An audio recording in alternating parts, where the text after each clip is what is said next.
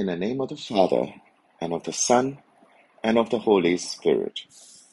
Cleanse my heart and my lips, Almighty God, that I may proclaim your gospel worthily. The Lord be with you. A reading from the Holy Gospel according to John. In the evening of that same day, the first day of the week, the doors were closed in the room where the disciples were for fear of the Jews. Jesus came and stood among them.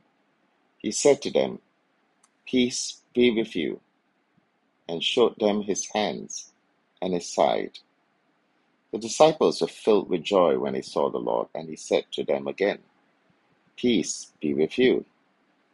As the Father sent me, so am I sending you. After saying this, he breathed on them and said, Receive the Holy Spirit. And for those whose sins you forgive, they are forgiven. For those whose sins you retain, they are retained. Thomas, called the twin, who was one of the twelve, was not with them when Jesus came. When the disciples said, We have seen the Lord, he answered, Unless I see the holes that the nails made in his hands, and can put my finger into the holes they made, and unless I can put my hand into his side, I refuse to believe. Eight days later, the disciples were in the house again, and Thomas was with them. The doors were closed, but Jesus came in and stood among them. Peace be with you, he said. Then he spoke to Thomas. Put your finger here. Look, here are my hands. Give me your hand, put it into my side. Doubt no longer, but believe. Thomas replied, My Lord and my God. Jesus said to him, You believe because you can see me. Happy are those who have not seen and yet believe. There were many other signs that Jesus worked and the disciples saw, but they are not recorded in this book. These are recorded so that you may believe that Jesus is the Christ, the Son of God, and that believing this, you may have life through his name. The Gospel of the Lord. Our story provides us with a paradoxical contrast closed doors, but open wounds. How we wish it was the other way around. The idea of closed doors suggests that it is a done deal, that there is no longer any room for negotiation, that time has run out.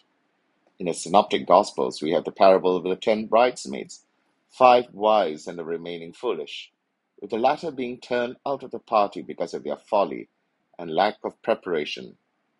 When they returned from their shopping trip, they were confronted with the painful reality of closed doors.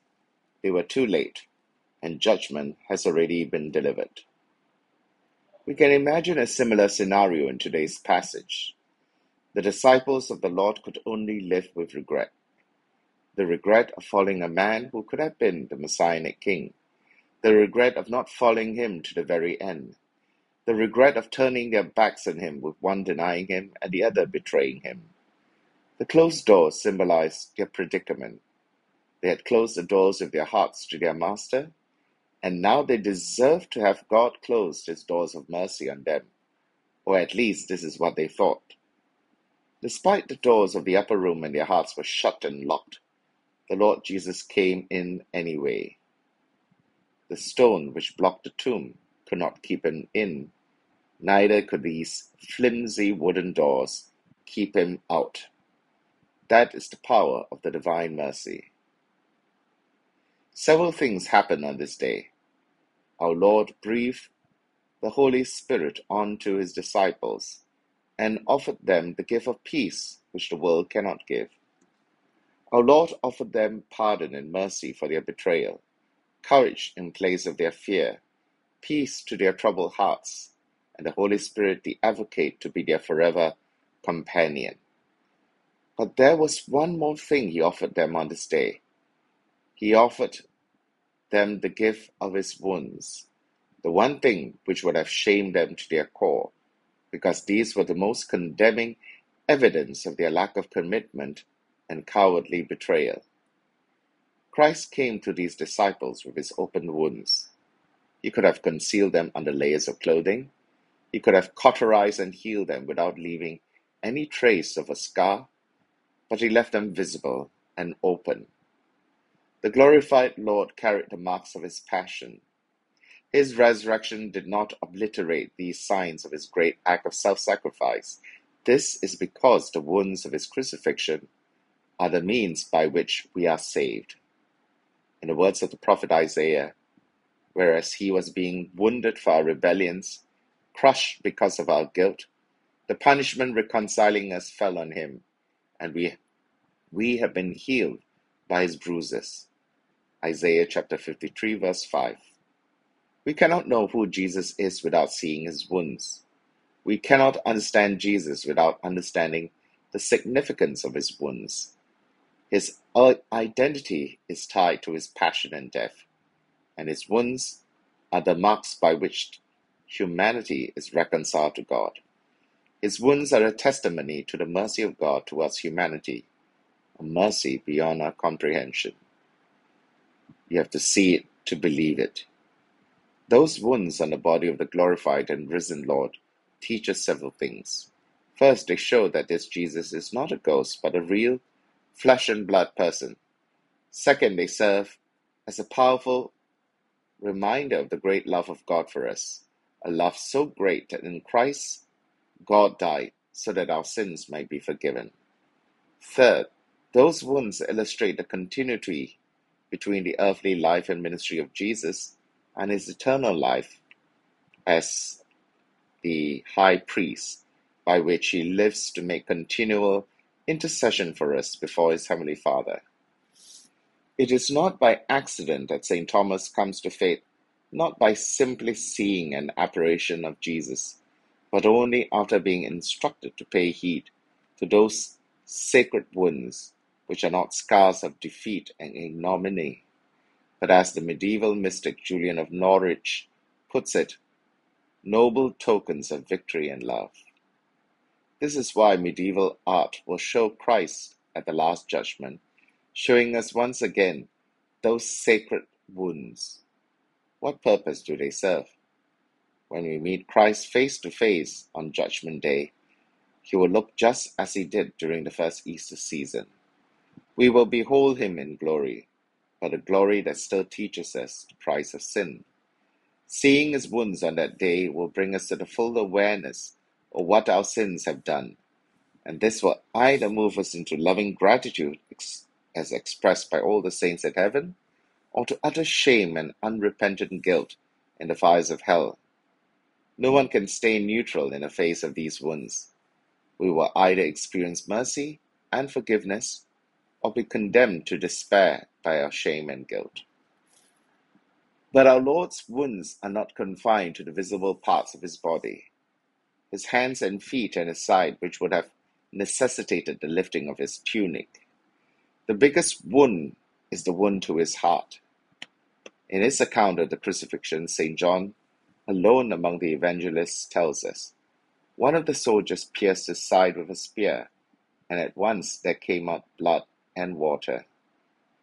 This was a pivotal moment of revelation for St. John. The wound at his side was not a superficial flesh wound, the spear penetrated deep into the very core of our Lord, his heart. What we can only imagine with our mind's eye is now made visible in the iconic image of the Divine Mercy. The image opens a mystical door into the inner core of his being, allowing us a peek into what remains a mystery. It shows us the pierced heart of the Lord, from which the streams of red and white light flow representing the blood and water which the evangelist saw.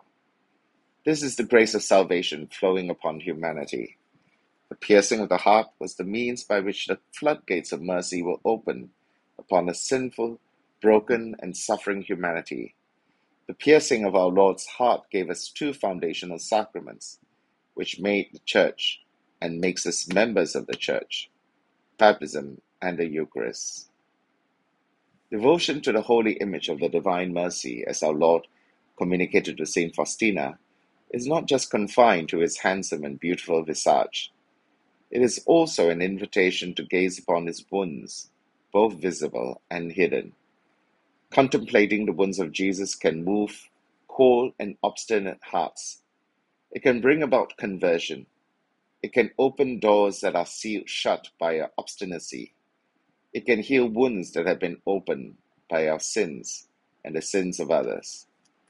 As the Lord said to Thomas, He says to us, Put your hands into the holes that the nails have made.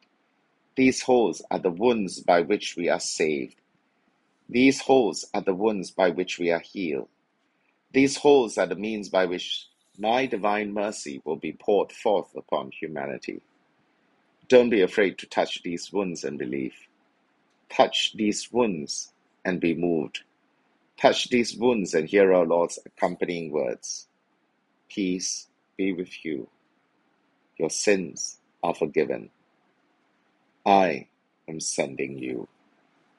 Touch these wounds and, like Thomas, bow in adoration while professing, My Lord and my God, I trust in you. In the name of the Father, and of the Son, and of the Holy Spirit. Amen.